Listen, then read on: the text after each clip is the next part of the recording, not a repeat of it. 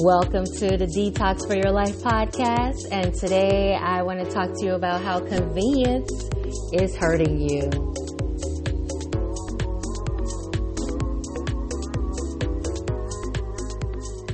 Welcome to the Detox for Your Life podcast. I'm Nicole Turner, your mindset coach, helping you shift the way you think so you can change the way you live. If you are looking for a mindset coach, you can reach me at nikkitalksmindset.com and that's Nikki N-I-K-K-I. So in this morning's church service, my pastor was talking about fasting. And during the sermon, he said, we are addicted to convenience. We don't like discomfort. We don't like struggles. We don't like to make sacrifice. And it made me think about how convenience is hurting us. Convenience is defined as the state of being able to proceed with something with little effort or difficulty.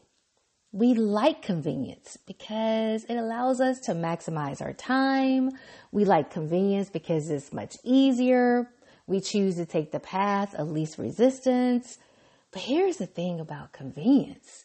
Convenience can make us lazy. Sometimes convenience means settling for less or something of lower quality. We sometimes assume that the convenient option is always better than the inconvenient one. But truth be told, sometimes doing what's inconvenient yields the biggest reward.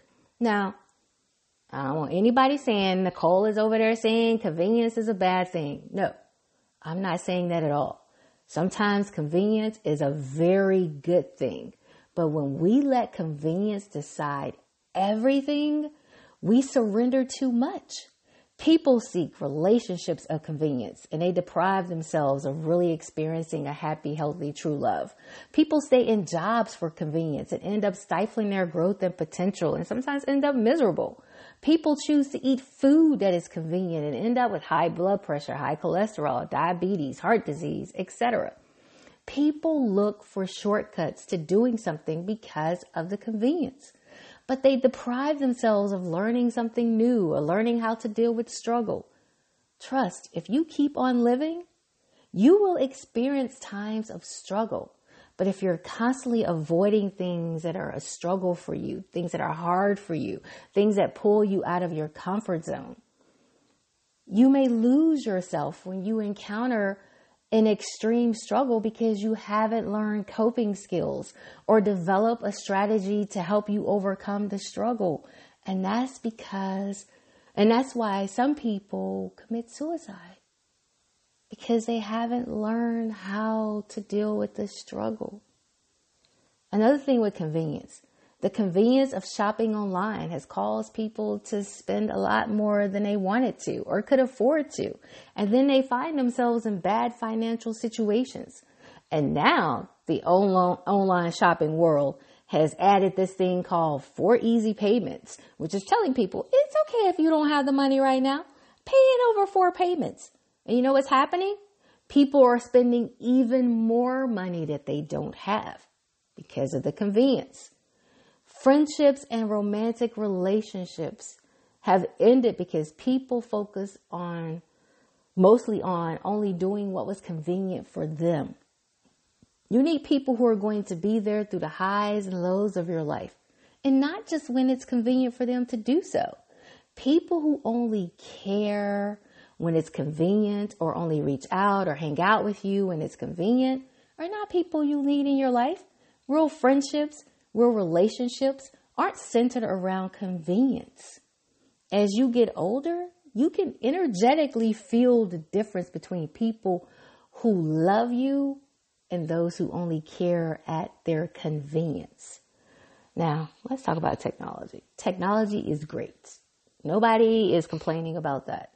But technology creates this level of convenience that leads to addiction, whether that's being addicted to social media, addicted to gaming, addicted to surfing the web, addicted to being attached to your phone, whatever.